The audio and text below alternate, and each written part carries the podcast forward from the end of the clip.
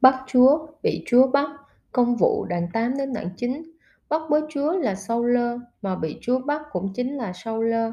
Sâu lơ chính là chỉ huy trưởng chiến dịch bắt hại hội thánh tại Jerusalem, với trận mở màn là sự tử ê tiên bằng đá cuội vô cùng mang rợ. Đoạn 7 câu 57 Kinh Thánh chép Saul tàn hại hội thánh, xông vào từng nhà bắt cả đàn ông lẫn đàn bà bỏ tù. Vậy những người bị tan lạc đi từ nơi này đến nơi khác truyền giảng tin lành, đoạn 8 từ câu 3 đến câu 4. Thế lực cầm quyền thù địch với đạo Chúa mà đại diện là Sauler muốn tiêu diệt sát sổ hội thánh bằng sự bắt hại và bắt bớ.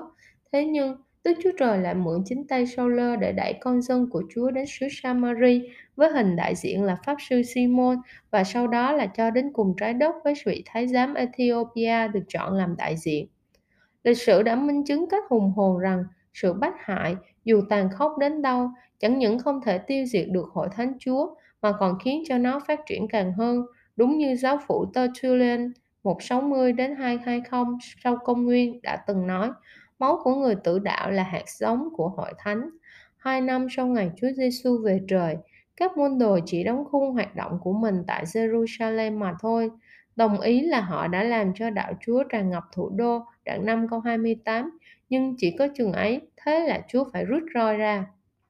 Khá nhớ rằng, chậm vâng lời hay trì hoãn vâng lời cũng luôn đồng nghĩa là không vâng lời đấy nhé. Do đó, được đi hay bị đi, chứng đạo là tùy thuộc nơi sự chọn lựa của mỗi một chúng ta. Có thể nói chức vụ của Philip tại Samari đã thành công ngoài sức tưởng tượng đúng không? Mà Philip là ai? Chỉ đơn thuần là một anh nhân viên chạy bàn trong hội thánh. Cao nhất thì anh ấy cũng chỉ tròn 2 năm tuổi đạo là cùng. Đúng là kết quả không chờ tuổi tác nhỉ. Đâu là bí quyết? Một đời sống đầy rẫy Đức Thánh Linh thì luôn có kết quả như vậy đó. Khi một tín hữu được đầy rẫy Đức Thánh Linh thì người đó rất máu nói về Chúa Giêsu, gặp ai cũng nói, đi đâu cũng nói, lòng đầy dẫy thì miệng nói ra mà. Và khi mà một người nói về danh Chúa Giêsu hay giảng về Đấng Christ thì quyền phép của Chúa được bày tỏ, dấu kỳ phép lạ xảy ra, sự cứu rỗi được khai phóng. Anh chị em đang nói về tên tuổi nào, đang giảng về điều gì tại nơi ở, nơi làm việc của anh chị em mỗi ngày vậy? Điều gì anh chị em đang giảng, tên tuổi nào anh chị em thường xuyên nhắc đến, chính là điều đang đầy dẫy trong lòng của anh chị em đó. Mà nếu những điều anh chị em nói mỗi ngày không phải là về danh Chúa Giêsu hay về Đấng Christ thì rõ ràng anh chị em chưa hoặc không còn được đầy dẫy thánh linh của Chúa đâu. Tỉnh lại đi. Có thể nói, chức vụ của Philip mang tính chất điển hình của một người phục vụ Chúa trong giao ước mới, giảng tin lành trong quyền năng siêu nhiên của Đức Thánh Linh, tức là giảng dạy với dấu kỳ phép lạ cập theo. Giảng dạy mà có dấu kỳ phép lạ cập theo là chuyện bình thường, còn ngược lại, tức không có dấu kỳ phép lạ chi cả thì đích thị là kiểu giảng dạy không bình thường. Chỉ có một chức vụ bình thường kiểu Philip thì mới có thể dễ dàng chinh phục cả một thành phố thù nghịch cho Chúa, mới có thể khiến một pháp sư cao tay ấn như Simon quy đạo và mới có thể nhảy bén với sự dẫn dắt của Đức Thánh Linh trong việc chạm đến cả Phi Châu qua viên thái giám người Ethiopia mà thôi. Anh chị em đang hầu vị Chúa với kiểu chức vụ nào? Bình thường hay không bình thường?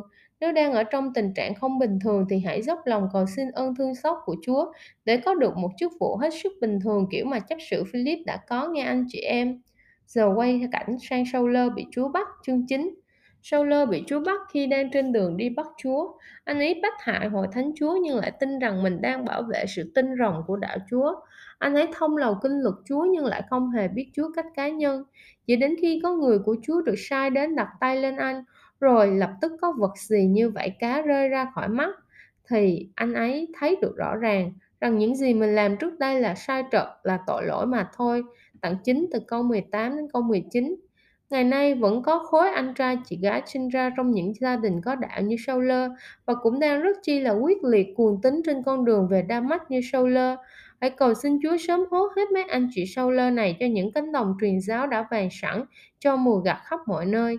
Đức Chúa Trời mượn tay Saul để xua bầy chiên của Ngài, tức hội thánh, đi khắp thế gian giảng tin lành cho mọi người. Và đến khi hết thời hạn sử dụng, thì Chúa thu hồi chiếc roi Saul này và chuyển công năng sử dụng thành một công cụ cho ta để đem danh ta đến cho các dân ngoại, các vua và con dân Israel. Đoạn 9 câu 15 Đấy, Chúa quản cả đấy. Từ án lệnh sự bắt bớ, thời hạn thi hành án đến công cụ thi hành án Saul, Thế thì có gì mà ta phải lăn tăng nhỉ? Nếu Chúa mà không cho phép, thì kẻ ác có thèm rõ rãi đi nữa cũng chẳng thể đụng đến hội thánh. Chẳng thể động đến được chiếc lông chân nào của con dân ngài. Thế thì ai biết được bao nhiêu kẻ hiện đang say mê việc bắt bớ hội thánh làm hại con dân chúa hôm nay sẽ là những vị sứ đồ đầy ơn của chúa ngày mai. Không thiếu những mục sư những người hiện đang hầu việc chúa ở việt nam vốn là những chiến sĩ ngoan cường trong việc bắt bớ bắt hại hội thánh chúa trước đây đấy đá mà Đức Chúa Trời còn có thể khiến trở nên con cháu Abraham được. Matthew đoạn 3 câu 9 thì có khó gì đối với Chúa trong việc khiến cho những kẻ hiện đang điên cuồng chống phá, bắt hại hội thánh trở thành những sứ giả, rao giảng tin lành như Ngài đã từng làm đối với Sâu lơ xưa, đúng không? Thế thì ta tiếc gì mà không hiệp lòng cùng nhau ngay giờ này mà nhớ đến những người đang bắt bớ tàn phá hội thánh khắp mọi nơi để cầu xin với Chúa một lời cho mấy ảnh mấy chỉ nhỉ. Nào chúng ta cùng cầu nguyện. Amen.